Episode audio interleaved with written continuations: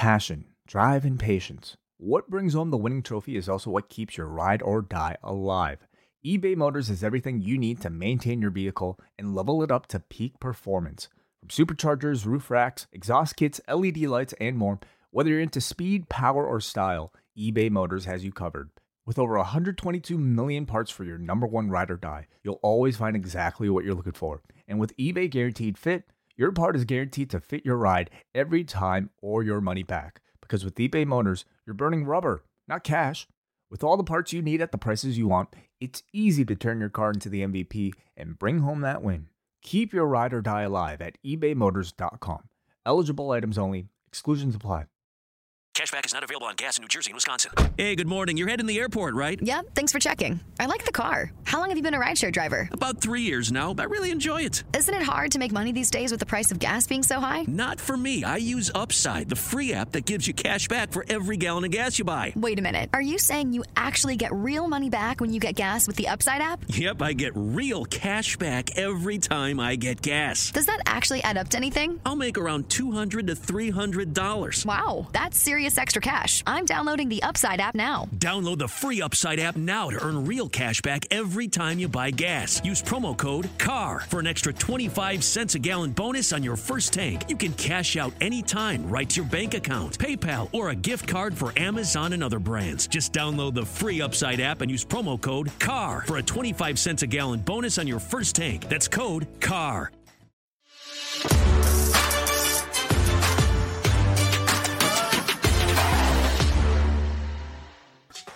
Hello, everybody. It is John Pollock and Wai Ting here with your post daily news update for Friday, April the 8th, the uh, season finale of Wai Ting, just in general, as he is uh, he is getting his much deserved off season uh, as soon as Rewind to SmackDown ends tonight.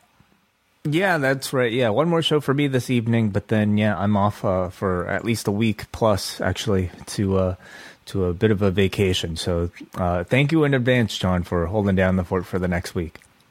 We'll see if I'm still standing in a in a week. Not so much uh, physically, but uh, technologically speaking. But uh, Wai has been uh, very good. Many uh, many video tutorials uh, for me to go through this weekend. But I'm all set. I'm ready for it. Lots to come next week. But that is next week. We have lots to discuss today. A little later on, the big Phil combo himself, Phil Chertok, will be here to preview UFC 273 on Saturday night and what is going on. And that takes us to our first story because it involves UFC, it involves WWE, and it involves our new passion, Formula One. Drive to survive. Yes, the greatest sport known to man. This is by far one of the best edited, one of the best. This is one of the best series I have ever like I am excited to sit down and watch this. And I'm watching this in 2018. I have no idea what's happening. I don't know where these guys are going. All of a sudden Daniel Ricciardo is jumping. I get I audible gasp when this happened. I had to text Wai. Oh, it's surprising. Yeah, it's. It, I think it's more surprising for for us because we're they do such a great job of introducing the world of this sport and the politics behind it, and unparalleled access. Like they are picking mm-hmm. up on like conversations, and this is not as though this is some you know D league that you know they're going to hand over all their access. Like Formula One is Formula One, and I'm just I'm amazed that like there are millionaires, probably in the case of some of these billionaires, that are being mic'd, that are giving up. It's it's incredible the access that that this is. It's uh, like the greatest commercial ever for Formula One that you could ask for is this series. Yeah, you you wonder, you know, if they're contractually bound to take part or, or whatever. But I, I, have a feeling these sort of moves happen a lot more often than we think. But because they do such a great job of like, I think building up maybe somebody's loyalty. Um, when you, you hear about something like somebody jumping from one team to another, it feels so shocking to us new newcomers. But I, I mean, it's it's making new fans of a lot of people. It I think is very similar to like maybe what the Ultimate Fighter did for MMA at one time, and you know, we we talk about it's completely similar. way. like when Dana White had always talked about like he wanted something in the style of Tuesday Night Fights, and to me that was not going to expand your base. It was doing something that was going to connect you to these personalities. And remember, 2005, it was novel just to see a fight on television. It was not like today where it's just it's commonplace. Um, but that takes us to the, this uh, article by Alex Sherman of CNBC, who uh, did a lot of reporting here. And kind of his thesis is that with the escalation of these television and streaming rights fees that are going to continue to climb and climb, there are some leagues that are just out of reach for these companies like an NFL or an NBA. You're not going to be able to just purchase them outright. But there's sort of that that middle to lower class as he classifies UFC, Formula One, and WWE that they're sort of in that sweet spot where they would be within grasp. And rather than the, the streamers and other media companies playing this game of continually having to up the rights fees, like why not you just go for the big purchase and then you offset that? And that would be uh, over the long term play itself out. And the perfect case is UFC that uh, in this piece, it, it, outlines that Disney was in talks to buy the UFC, but then CEO Bob Iger nixed the deal, feeling that it conflicted with the Disney brand, which was hilarious because we go to 2019 and they get the television rights. They also get the rights to their domestic pay per views. And that was a huge factor in the growth of ESPN Plus. So Disney is well in bed with the UFC.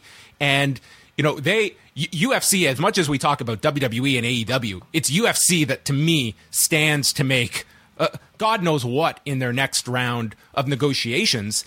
And uh, you you look at all of these. Um, it, it's a very fascinating article and really piggybacks on a lot of what we went over. It, what Nick Khan said about that Comcast, NBC Universal, they they need strong intellectual property. We are someone that has a lot of that, and it's time for us to monetize it. So it all kind of, to me, weaves together. And in all of these negotiations, you know, the idea of a sale, you would have to think is at least presented on the table if you're Comcast and uh, NBC Universal. Like, do we want to give you a gigantic increase and then we're right back here in five years where maybe even more? Um, so uh, again, this is such a big story to follow, and you know this is sort of outlined as kind of the, the pros of going that direction for these companies.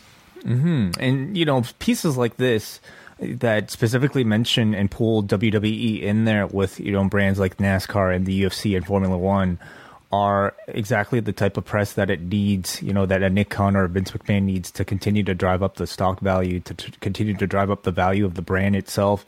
Um, and to me, as uh, somebody who criticizes the on-screen product, uh, it's important to see articles like this because you know exactly what the decisions are that they're making. Um, with uh, everything is leading to, to something like this, whether it be you know for a, a, future negotiation in TV rights deals or for their Mike's Hard Lemonade types of promotions that we're seeing on screen right now. Everything is about being able to prove to potential uh, buyers or potential advertisers or potential rights holders of the unique potential that exists with a company like the WWE, where they can offer their characters, you know, I- as part of your commercials, um, on top of perhaps you know other other other benefits to your over the top streaming service and, and a wide number of things. So the WWE continues to find itself in tremendous position.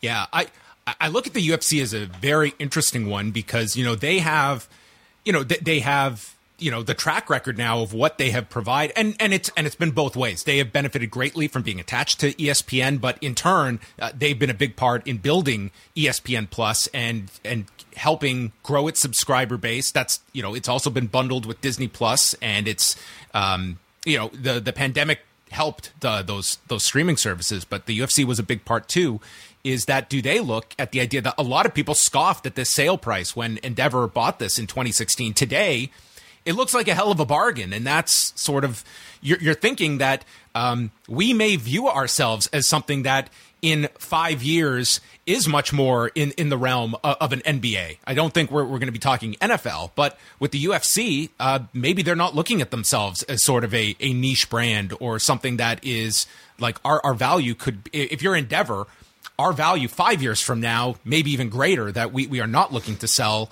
at just based on our own valuation. or if they are, I mean, you know, it'll take, uh, I, I, think, um, some pretty healthy projections of where they will be potentially in five to 10 years for them to up that price to justify whatever selling price that, you know, a potential buyer like a Disney or one of these other companies that are mentioned, like a Netflix or an Amazon, um, might be in the market for. Um, and the WWE is, I'm sure, watching all of these negotiations very closely and trying to figure out their own value. Maybe, you know, at least, you know, what they can convince other people that their company may be worth five to 10 years from now. And, uh, off of that as well, uh, John Ourand at, at, Sports Business Journal, he put out an article today going over the Formula One rights, and these are just interesting because I, their rights are up with ESPN at the end of this current season, and from his article says sources say that ESPN is paying in the neighborhood. Get this. What, what do you think F1's rights are in the U.S. per year? Uh, okay, so what WWE is two two sixty five average annual value for Raw, two oh five for SmackDown. What do you think F1 is getting from ESPN per year? I feel like it might be higher for F1, just given maybe the the perceived um, increased affluence of, of its audience. I have to think three hundred, five million dollars approximate. What the fuck? Really? For X amount of races. I mean, I know they only do races like what, like once every two weeks or, or something, but um, five million is incredibly. I was stunned low. by that figure. I, like I have not followed like Formula One's uh, rights, but wow. I, again, that's that's domestic. It's not accounting for for like their worldwide uh, revenue. But ESPN signed a three year deal worth 15 million in 2019 and holds F1's U.S. media rights through this current season. Again, from the article, F1 has told executives that it wants its U.S. media rights to be more in line with international soccer rights. By comparison, ESPN pays the Spanish soccer league, La Liga, around 175 for rights, and German soccer league, uh, Bundesliga, around 40 per year for its rights. And he goes on to say most sports business executives contacted for this story believe F1 will get a substantial increase, but view the $75 million figure that they appear to be seeking, 15 times higher than they currently get, as fantasy. Jeez, wow, I was way off base thinking. Three, and, and look at their numbers. What am I thinking? And, and, look at their numbers there. Like they have grown throughout the, these last three years. And again, a lot of people assign this to the success of Drive to Survive, which was just renewed for a fourth season as well. So as as television is going down, uh, we have seen in the case of Formula One, its its overall viewership has gone up. At, uh, and we've also seen, like to a lesser extent, AEW's numbers have gone up as well. So those are kind of interesting just to watch F1 because their rights are up before uh, WWE or AEW's of sort of where where the wind goes in in terms of Formula One. But I would say, Wai this is a great time for us to jump onto Formula One. I think so too. There's actually a reason to be to be following this for um, just just for uh, an example this year of like rights being up and what Nick Khan had stated a long time ago that the big players are going to see sizable increases, but it's that middle class, he said, that might get affected because there's only so many dollars to go around. Middle class, you would you would assume that that would be kind of a Formula One, but and and they seem to be very very hot. Yeah, but, you know, in all of this, it's like for me, like just wondering how, like what what unique opportunities that professional wrestling wrestling might offer that you know a real quote unquote real sport might not in in you know like a, a, sport that you can determine the outcome for. Um, a sport where you can create characters specifically to i don't know match the brand values of whichever company well this is what we're talking about with intellectual property is that yeah you would love to have a, a conor mcgregor but how can you protect a conor mcgregor it's mm-hmm. it's that is a huge advantage pro wrestling has when we're talking about characters that you can monetize, that you can market, and for a long period of time. Like you can book them in such a way, you're always going to be at the mercy of injuries or you know, personal issues, but you can protect that person in terms of what they do versus Ronda Rousey, for instance, like super hot, and then you know two fights and she's gone. And again, like all of this is really important for us to discuss because it influences every decision that this company makes. You know, a story like the Nash Carter story that that has recently come out. What what do they have to gain from being attached to any sort of controversy that might find itself, you know, um, being being kind of caught into the same discussions as people that are considering purchasing them, like a Netflix or a Disney? Um, so I, you know, kind of thinking about it in like big picture terms like that, a decision to let somebody like that go to me doesn't feel as controversial. Uh, New Japan World has announced that Dynamite and Rampage are going to be coming to the streaming service for those in Japan. This is a domestic deal in Japan, and also noting that a Japanese version of each show is also in the works. So this is, I would say, this is the most uh, significant deal so far between AEW and New Japan outside of some some talent swaps uh, we've seen. This is something you know uh, of significant value because those in Japan prior to this deal uh, had to rely on the AEW Plus option on Fight TV uh, to follow the product, and just the fact they're investing in a Japanese version, um, it, it, tells you that this is um, something of significance. Sorry, so can you clarify this? Um, will America, will, will, will people outside of Japan have access to the Japanese versions of these shows?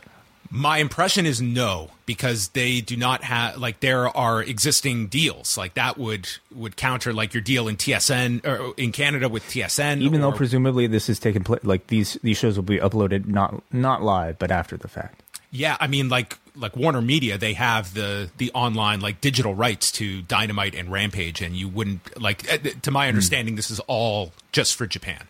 Okay, understandable. Of course, there are ways to probably get around that through VPN and whatnot, but nothing, nothing that's you know that that's a part of this conversation at least. But uh, I mean, the bigger story here is just the continued deepening of a working relationship between AEW and New Japan Pro Wrestling. So you know, wouldn't be so shocking to see. I mean, it wasn't shocking already to see you know a New Japan star pop up on AEW TV, but now it's almost like I, I have to say maybe even somewhat um, anticipated the next time you know an Okada might might do a U.S. tour. Tonight we've got a SmackDown taking place from Milwaukee, and of course they've advertised Roman Reigns will be on the show to explain what is next for him. And I guess the the most interesting part of this show is that uh, PWInsider.com's Mike Johnson is reporting that Cody Rhodes is scheduled to be in Milwaukee tonight, although not noted in what capacity. And I would say, Wade, like there is an interesting debate of whether you hold off on Cody Rhodes challenging Roman Reigns for a big event like a SummerSlam or down the road, or do you go to when it's going to be at its hottest? And Cody Rhodes is at his hottest now, coming in uh, immediately. And your options, I would say, with with Bobby Lashley tied up with Omos, like your options are Drew McIntyre or Cody Rhodes uh, for this Backlash show if if Reigns is wrestling on that card you know, from a storytelling perspective, I feel like delaying the gratification of him challenging for a championship a little longer would probably make me a little bit more potentially invested. But uh, then again, you're talking about a professional wrestling company where having more time to tell a story isn't always a good thing. So, um, I, I, I wouldn't be surprised if they decided to jump right to it. Um, and, you know, maybe probably for this one, have Cody not necessarily win, although anything can happen, of course. But uh, I, I get that concern. Um, uh, but uh, I I also feel like you know Backlash just feels like such a nothing show. Um, typically, I, I, think that there is a middle ground. Like I, I, do feel that that title match should like it was hit hard on Monday. Like by traditional WWE, like you see that promo on Monday, it's like this guy's going for the title now. This is not uh, typically a long term uh, kind of based uh, programming. I could see um, an interesting one would be do Cody and Brock at Backlash. I think that's like a big enough match. Wow. It's it's that's, different. Yeah. Well, and Who I, wins? Cody. Yeah, and that's that's, that's hard to wow. pull off because Brock is now coming off of you know a pretty clean loss on Sunday, but he is advertised for that backlash show. And if not Cody, then where for Brock? I cannot see them revisiting anything with Reigns and, and Lesnar again after Sunday. I think going with you know like a a main event level name to pair with Cody is a great idea. Like the the guy is really hot right now, and how do you follow up a Seth Rollins match, but with somebody I would say on a higher caliber than a Seth Rollins? You know, something that feels still like an attraction for somebody who still very much has that AEW luster around him, as you know, feeling like sort of an outsider. So, um, man, Brock Lesnar just feels like such a such a big jump from from a guy who used to be perceived as Stardust. Um, but it would be a big match to make. Just wanted to clarify here. Karen Peterson is in the room. Thank you, Karen, Karen Peterson. She she indicates that the uh, the message that was uh, noted here on the graphic actually means within Japan. So just this seems to be a bit of clarification that yes, indeed, this Japanese commentary will be available within Japan. Yeah, yeah. Only. Like they, they, would not have the ability to broadcast this outside. Like that would just be in violation of existing contracts you have in other regions. Yeah, I just think that that was important to note because I think a lot of people were excited about the possibility of, of being able to hear Japanese commentary over top of AEW, AEW wrestling. Well, again, there, there's ways around it that I'm sure people will will, will find it, but I I didn't uh, suspect that they w- would have the ability to to do so. Rampage on uh, tonight. Um, Bryan Danielson against Trent Beretta. Swerve Strickland taking on QT Marshall, uh, the Owen Hart Foundation qualifier with Willow Nightingale against Red Velvet, and the match that everyone is buzzing about coming out of Boston on Wednesday, Jon Moxley against Wheeler Yuta. So I would say this was certainly um, a much much more heavily hyped up edition of Rampage, and that will continue next week with Hangman and Adam Cole. Uh, but Rampage will be moving because of the uh, it's the NBA next week, that they will be on at 7 p.m. Eastern time next Friday instead of the usual slot of 10 for a championship match. Wow. Mm-hmm. Yeah, I mean that's that's going to you know do a little bit of damage for it, but I mean having a the thing is that when you have a match that I think is is hyped up, people will go out of their way to make time to watch it. If not necessarily live, then certainly after the fact, and that certainly feels like it's the case this week when I would say again the taped aspect of this particular edition of Rampage probably actually helped it because coming out of this these set of tapings, I mean, so many people have been talking about Jon Moxley versus Wheeler Yuta as a match that is can't miss, a match that apparently Tony Khan came out afterwards and said uh, Wheeler Yuta was made from it. So. I'm I'm very much anticipating this one the most uh, out of anything on Friday night's programming. And uh, just before we go to our UFC preview, uh, New Japan's card for Saturday morning, 4 a.m. Eastern, with Hyper Battle at Sumo Hall features Kazuchika Okada in the main event against Zack Sabre Jr. IWGP Junior Heavyweight title match between El Desperado and Sho. And then we are going to get the tag title match with Hirooki Goto and Yoshihashi taking on Jeff Cobb and Great-O-Khan. For the never openweight championship, Evil defends against Hiromu Takahashi, Toru Yano against Taichi in the King of Pro Wrestling uh, championship match. Ryusuke Taguchi and Master Wato against El Phantasmo and Taiji Ishimori for the junior heavyweight tag titles. Ospreay and Henare against Shingo and Tetsuya Naito. And opening it up in an eight man is Hiroshi Tanahashi, the Gorillas of Destiny, and Jado against Bad Luck Fale, Chase Owens, Yujiro, and Gedo. Uh, will you be watching this on the airplane Wai? Probably not on the airplane. I don't think I'm, I, I have Wi Fi on the airplane, but uh, yeah, maybe afterwards. All right. Well, uh, New Japan will be going on Saturday morning, and then Saturday night, the UFC is back with a card from Jacksonville, Florida, the state that uh, was was behind the UFC nonstop the last two years. And we've got two championship fights in the main event and a very big fight uh, at welterweight with uh, Hamza Chimaev taking on Gilbert Burns. And into preview this card is the Lord of the Court himself, Phil Chertok, who will be hosting the UFC 273 post show with Eric Marcotte minutes after the pay per view concludes. And your opening statement to recap that main event will be what, Phil?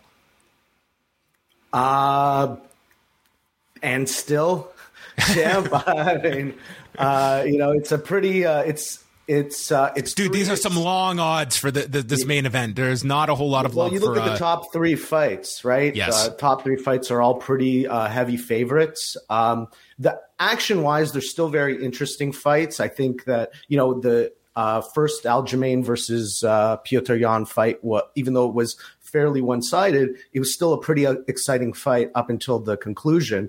And uh, as we were just talking about, yeah, Alexander Volkanovski, who's looked amazing, one of the top pound for pound fighters in the world, is uh, what minus eight hundred right now. Yeah, I mean, on on some books he's as high as minus eight hundred, but that that's generally the range. DraftKings has him at minus seven twenty. Uh, you know, th- this was the fight that they they wanted to make the third fight with Max Holloway. He wasn't ready. They made the fight announcement. Then Holloway thought he could be ready, um, but this is our stand-in uh, with Chan Sung Jung, who is always a, a tremendous action based fighter, but it's very rare, Phil, especially at this weight class, to see somebody uh, nine years removed from the last time he challenged for the featherweight title uh, getting another opportunity. Yeah, I mean, uh, the Korean Zombie has certainly had an interesting career. Rising to prominence in WEC, becoming sort of Dana White's favorite uh, underground fighter, and then you know rising through the ranks and becoming a top contender in the UFC. He had a sabbatical when he was in the military. Uh, so all of that contributing to the time off. Uh, he's looked great despite uh, some losses. Um, and, uh, you know, you can't always put the number one guy in there every single time. It would be great to see Holloway in there again. I, I could watch that fight a thousand times, but uh, even though you, you might see it a thousand times, it's possible. uh, but even though uh, uh, Cheng, uh, the Korean Zombie, isn't uh, the number one contender, I think it's still a pretty interesting fight, and uh, I'm okay with it. Yeah, I, I, just think Alexander Volkanovski, he is at um, such such a high level at, at this point. It's not. Um, you know, it, it, would certainly be a massive upset for for Jung to win this fight. Um, and, and I would imagine that Max Holloway is in the wings for the winner of this fight. Can you see any other uh, opportunity of someone? And worth noting here that Henry Cejudo has been working extensively with with Jung throughout this fight. Yeah, I mean, uh, personally, I want to see the Max Holloway fight more than any other fight in the division because the first two were so close, and it's like the highest level of MMA that you can get, pretty much. Um, but I could see the UFC doing something different with Max, just because he's such a notable personality. If another, you know, key, more marquee fight potentially opens up. And that's also up to him. You know, he's already been to 155. I could see him doing that again. There was even talks of him taking another fight after this fight fell through. They were going to book him for, uh, for something else. So, um, but I do think it is the most uh, logical next fight uh, if uh, Volkanovski gets the W. Aljamain Sterling and uh, Petr Yan, they have had uh, quite an extensive history at this point. They fought in March of last year, and that was the extremely controversial fight where uh, Yan was ahead on the scorecards, and then late in the fourth round, uh, Sterling goes to one knee. He is a grounded opponent. And you even hear referee Mark Smith acknowledge grounded. And several seconds later, Sterling gets rocked with a knee and cannot continue the fight. And they ruled it an intentional knee. And therefore, Yan was disqualified. And therefore, the title went to Sterling. In that time, Sterling had neck surgery. It's put this fight off for uh, over a year. And during that time, Yan became the interim champion after he beat Corey Sandhagen. And we get the rematch on Saturday night where, um, Yan is uh, deserves to be the favorite uh, going into this fight. Um, just having rewatched that fight though this this week, you know, Aljamain Sterling, it's it's one thing. Yan has been a slower starter at times, and I would say several gave the second round to Sterling. I think this fight was not as um, much of a distance as kind of it's remembered, although Yan was handily winning this fight when it ended. Yeah, I, I definitely. Uh, I haven't watched it again yet. I should before uh, tomorrow's card, but uh, I definitely recall Aljamain Sterling having several moments early in the fight. It was just more mm-hmm. so as the fight progressed, the gap between them increased. And so, with that being said, it just makes it a bit difficult to see how Aljo can get the W here if the fight goes long. Now, that being said, you know, coming off surgery, who knows what his injury state was uh, going into that first fight, as well, you know, knowing the mistakes of the first fight, knowing the deficiencies. Maybe it's an opportunity to correct those things. Maybe he, he can uh, increase his cardio to be ready to go hard for all five rounds. So I, I'm expecting a very game Aljamain Sterling. I think the the stats that uh, jumped out the most uh, when I was looking at them. For the last fight, uh, Petr Yan's takedowns, he was seven for seven. Sterling, one for 17. To mm-hmm. me, that has to be corrected by Sterling. And I think that would also explain um, just what, why, why Sterling was, was certainly getting more tired as the fight progressed. He was working hard for those takedowns and having no answer for them. Yeah. Um, you know, I wonder if this is going to be reminiscent of Colby versus Usman too, where mm-hmm. Colby was a lot more measured in his pacing and had a better performance in the second fight. I would say the fight that probably has the most attention is that of Hamza Chimaev, who is taking on Gilbert Burns. Uh, Chimaev has stormed into the UFC. He had a, a bit of a sabbatical. He's fought four times, uh, but it's coming off that technical submission of Li Jingliang last October at UFC 267. And it, it, this is the most significant fight that he has had uh, in his career. He's only been out of the first round three times in his career, so you always have that question attached to him. But it seems like this this is a rising star that people have very few doubts on. And if he beats Gilbert Burns, like what is the the ceiling for Chimaev coming out of this? I mean, the reality is he should be prepared for a title shot if he can defeat Gilbert Burns and if he can do it in a fashion that's similar to his last victory over Lee. Um, now, that might not necessarily be realistic from a promotional standpoint, right? You want to build up these fighters uh, and sending, you know, kind of an unknown undefeated fighter to take on your uh, pound for pound champ might not be the best idea. On paper, what makes the most sense is Colby Covington because you know he's uh, he was already so close to the title and he's such a name and it, it, would generate a lot of buzz. But it just seems like maybe the UFC wouldn't want to sacrifice Colby in such a fashion and would want to use him for another uh, more high profile fight. But in terms of the skill cap on this guy, it it's it's almost hard to imagine. I mean, uh, just through this week, we've seen all these. Uh, I've seen all this footage resurface of people talking about the, this, these guys in Sweden. This famous quote from uh, Brian Stann that Ariel confirmed, and then uh, recently I just saw one about uh, Alexander Gustafsson talking about these uh, these guys who are from Russia who are in the gym who are just unbelievable, and he was talking about Hamzat there. So um, you know, uh, you know, what's the limit? I don't know. The sky's the limit for this guy. It seems. Yeah, I mean, to me, it's it, it's just remarkable to see this line uh, against Gilbert Burns. I think like this is. Um, you know, a guy that was fighting for the championship uh, a year ago. So obviously, it represents the biggest fight of Chimaev's career, and with a win, yeah, it's um, it's right to the top of the division that he goes. And then the main card rounds out with Mackenzie Dern against Tecia Torres and Olympic silver medalist Mark O. Madsen taking on Vinc from Hell Pichel. And any other highlights on this card that are uh, jumping out to you on the undercard, Phil? Um, well, just the appearance of Ian Garry, who's somebody who has a lot of hype behind him. Um, he uh, had a strong performance in his first uh, UFC fight not too long ago, although uh, he looked shaky a little bit early in that fight, got hits. He's going up against uh, Darian Weeks, who's somebody who's only had one fight in the UFC, but I thought he gave a pretty strong performance. There's, this is a pretty wide uh, betting line on this fight. I think it's a little bit more even than the line would have it. So Ian Garry, one to watch, uh, and then some other okay names down the card. But this is, uh, I, I, believe, this is an event about the top three fights. Yeah, very much so. You've got uh, Canadian Mike Malott, who's also uh, opening up the televised prelims against Mickey Gall. So uh, with with Mickey Gall, it's been a lot of uh, kind of inconsistency, and for Malott, he had that you know 39 second win on the Contender Series. Interesting. I don't know a lot about him. Phil Chertok, everybody, live minutes after UFC 273 on Saturday night with Eric Marcotte. Uh, thank you as always, Phil. And I imagine uh, the Discord will be rocking on Saturday night.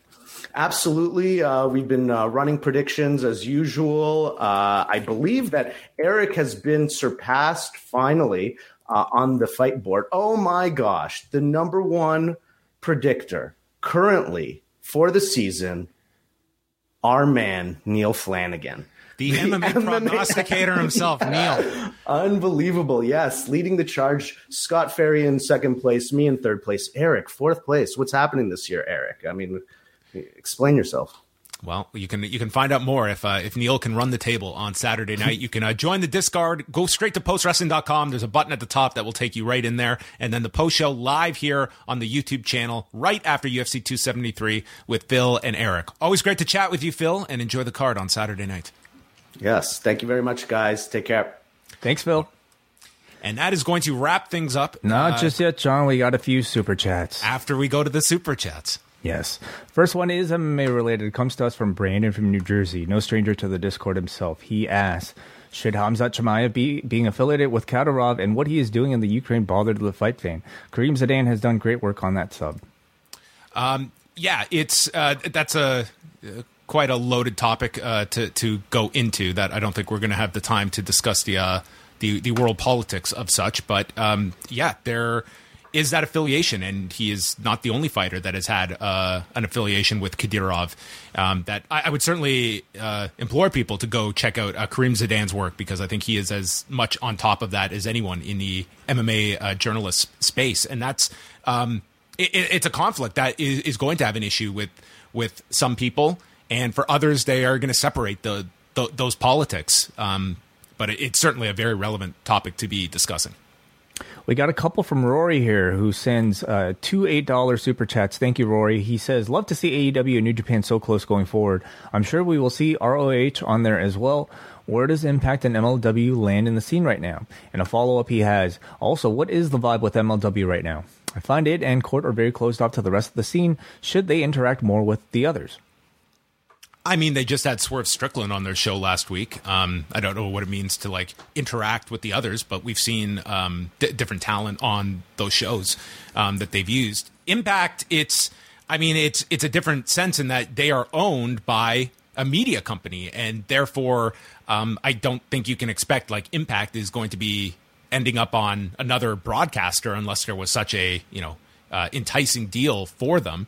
And with MLW, I think yeah, it's it's finding that that next jump that is going to take them to another level. Um, you know, being on on beIN Sports, I think like it's it's got its its limited audience, and they're like that that is the game right now is being able to find you know big distribution that comes with the the revenue attached to it and thus far outside of WWE and AEW that has been the struggle for pro wrestling companies to be able to uh, benefit from that to to a sizable degree. And I I would also put Ring of Honor in there. Um, Marc Raimondi just did an interview with with Tony Khan and Khan stated like he is hopeful of Ring of Honor being a weekly series and the question will be is that is is Ring of Honor as sort of its own brand is that going to be something that is enticing for whether it be within Warner Media or if they have the ability to shop it elsewhere like th- does Ring of Honor have that interest all right, we go up next to Imran, who says, Thanks for all the great content over the past week. Now that we're a few days out, who was both of yours MVP for WrestleMania? Imran from Huddersfield. For WrestleMania or all of the, the entire weekend? Because if it's the entire weekend, it's Speedball Mike Bailey. If it is just those WrestleMania, th- those two nights, um, I would say in the build up to it that uh, I think Kevin Owens did a remarkable job building up everything for, for Steve Austin, and it climaxed in a huge uh, a huge match on Saturday night that was a ton of buzz.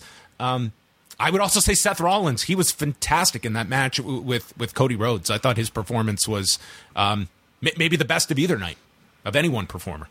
Yeah, I personally would probably go with Kevin Owens myself. I thought he did a tremendous job in that main event and, and really kind of made that moment work for for everybody. Uh, probably for many people, the highlight of that particular show. Um, Sami Zayn as well, of course, you have to mention. You know, he did a he did a tremendous tremendous job. Yes, I put him in that category too.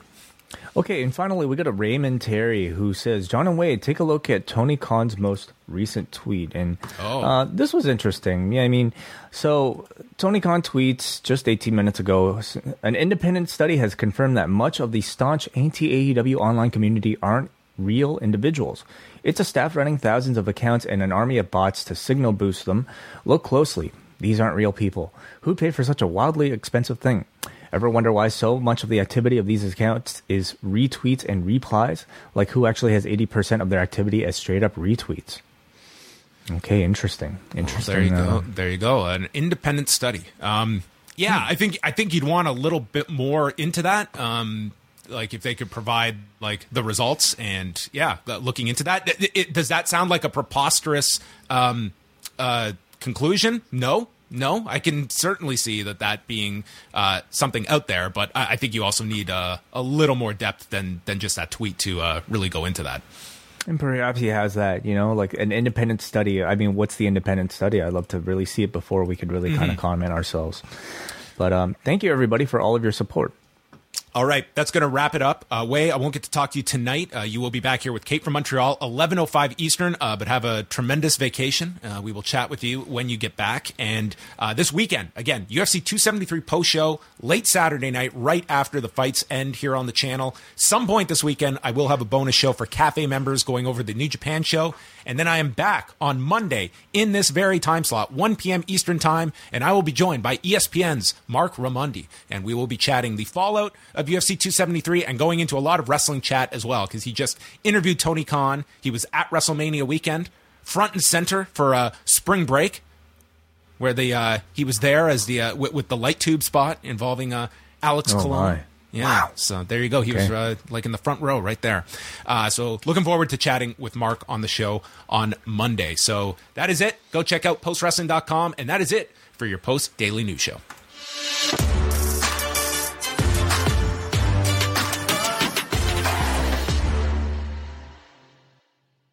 BetMGM has an unreal deal for sports fans in Virginia. Turn $5 into $150 instantly when you place your first wager at BetMGM. Simply download the BetMGM app and sign up using code Champion150. Then, place a $5 wager on any sport. You'll receive $150 in bonus bets, regardless of your wager's outcome. And if you think the fun stops there, the King of Sportsbooks has plenty of surprises in store. Check out daily promotions, same game parlays, live bets, and so much more. Download the app in Virginia today and get $150 in bonus bets instantly from your first wager only at BetMGM. BetMGM and GameSense remind you to play responsibly. See BetMGM.com for terms. 21 plus only, Virginia only. New customer offer, subject to eligibility requirements. Rewards are non withdrawable bonus bets that expire in seven days. Please gamble responsibly. Gambling problem? Call 1 800 Gambler. Promotional offer not available in Washington, D.C. What's so special about Hero Bread's soft, fluffy, and delicious breads, buns, and tortillas? These ultra low net carb baked goods contain zero sugar, fewer calories, and more protein than the leading brands, and are high in fiber to support gut health. Shop now at hero.co.